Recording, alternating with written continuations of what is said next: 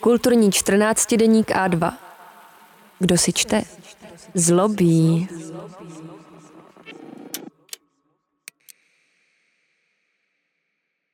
Šárka Grauová, překlad jako služba, vášeň a zaměstnání. Když se řekne literární překlad, podle mé zkušenosti si většina čtenářů představuje v podstatě nenáročnou práci pro někoho, kdo trochu umí nějaký jazyk. Nyní jsme dospěli do bodu, kdy toto vnímání nutně potřebujeme změnit. Kvůli sobě. K tomuto ráznému konstatování mě přivedla nečekaná zkušenost porodkyně ceny za špatný překlad zvané skřipec. Vůbec se nevnímám jako šampion a necítím se povolána někoho veřejně mustrovat za jeho chyby. Zvlášť, když mě samotnou mnoha chyb, kterých jsem se jako překladatelka dopustila, ušetřili dobří redaktoři. Ale fakt je, že špatný překlad tropí pořádnou paseku – znetvořuje knihy, které jejich autoři mnohdy spojovali s životně důležitým sdělením, oslabuje ve čtenářích cit pro češtinu a kromě jiného je také základem tržní nehoráznosti. Jak k tomu přijde člověk, který si za nemalou cenu koupí tlustý román, na nějž má dobré reference, a když přijde domů na desáté stránce zjistí, že jim může leda tak něco zapříčit či podložit? Vezměme to ale po pořádku. Překladatel, který se může pustit do převodu náročného literárního díla, neroste na stromě. Abychom se dokázali překladatelsky popasovat s velkou literaturou, musíme se léta učit. Zatímco překladatel úderník na vrcholu svých sil, a znám takových jen pár, dokáže přeložit denně přibližně šest stran, překladatel začátečník přeloží za osmihodinovou pracovní dobu třeba dvě. Hledá, zkouší, ověřuje si různé výrazové možnosti a než si osvojí jen prosté řemeslo, trvá to léta. Pohledem do zákulisí zjistíme, že velké a bohaté nakladatelství, které vydává desítky knih ročně, nabídne renomovanému překladateli 150 korun za stránku, tedy 900 za den. Překladatel začátečník nebo zodpovědný překladatel mimořádně obtížného textu si tedy u takového supernakladatele za den vydělají 400 až 500 korun hrubého. Pokud překladatel vyznává zásadu, že nese zodpovědnost do výše svého výdělku, výsledkem je šunt. A pokud nakladatel vyznává zásadu, že čtenáři a papír snesou všechno, stejně špatně jako překladatele zaplatí i redaktora, představujícího jakousi poslední instanci výstupní kontroly. Možná to leckoho překvapí, ale i ten nejlepší překladatel udělá chybu.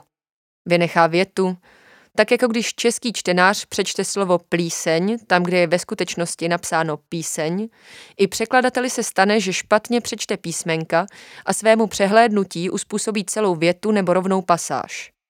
Zejména v případě začínajícího překladatele má redaktor, který hlídá správnost překladu slovo od slova, úlohu přímo kulturotvornou, protože právě on má nevyřčenou odpovědnost za začátečníkovu formaci. Ale odpovědnost máme i my, čtenáři. Dokud si nebudeme u nakladatelů na šunty stěžovat a knihy jim vracet, tak jako vracíme kazové boty nebo kabát, budou se tištěné šunty vesele prodávat dál. A čtenáři, neznalí jazyka originálu, si budou dál lámat hlavu nad tím, co pro všechno na světě znamená, že jistou fázi dospělosti představuje okamžik, kdy přestaneme chodit do koupelny v kalhotách, protože jen ti zasvěcení pochopí původní myšlenku, totiž, že za jednu fázi dospívání můžeme považovat například to, když přestaneme chodit na záchod do kalhot. Při zvážení toho, jak nakladatelé zacházejí s překladateli, je vlastně zázrak, že i v těchto poměrech existují dobré překlady. Napadá mě pro tuto chvíli dvojí vysvětlení. Jednak existují nakladatelé, a často to bývají ti malí, jimž záleží nejen na kultuře knihy, ale taky na kultuře mezilidských vztahů, kteří se snaží své překladatele aspoň trochu slušně zaplatit. Jednak někteří překladatelé vnímají svou práci jako službu a překládají, jako by dobrovolničili. Zejména o překladatelích z takzvaných menších literatur platívá, že překládají stouhy podělit se s druhými o mimořádný čtenářský zážitek. Tak jako chce člověk knihu, jež ho nadchla půjčit příteli, chce i překladatel mimořádnou knihu zpřístupnit lidem, s nimiž žije v jedné zemi. A pak je tu ještě jedna věc. Překlad je, snad zejména pro ty, kteří ho nemají jako hlavní zdroj příjmu, tak říkajíc návykový. Přiznávám se bez mučení, že po 25 letech univerzitní výuky se mi řeči o literatuře někdy mírně řečeno zajídají.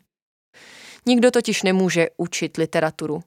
Jsme odkázáni na to učit o literatuře. Naproti tomu literární překlad je přímá zkušenost. Překladatel hodný toho jména se způsobem, jaký jsem v žádném jiném styku s literaturou nepoznala, noří k pramenům krásy, má na ní jakýsi vnitřní podíl a v úmornosti všednodenního přeobstávání se mu práce na překladu může stát životadárnou činností. Překlad tedy může vyrůstat z altruismu a může mít rozměr vášně. To má ale i práce jiných interpretů, herce, zpěváka, klavíristy a s finančním ohodnocením to nijak nesouvisí. Literární systém a kultura země nemohou stát na dobrovolničení ani na osobním nasazení spojeném s askezí. Pokusme se na to myslet, až zase budeme házet nějaký šunt do kontejneru na papír, místo abychom si dali tu práci a reklamovali ho u nakladatele.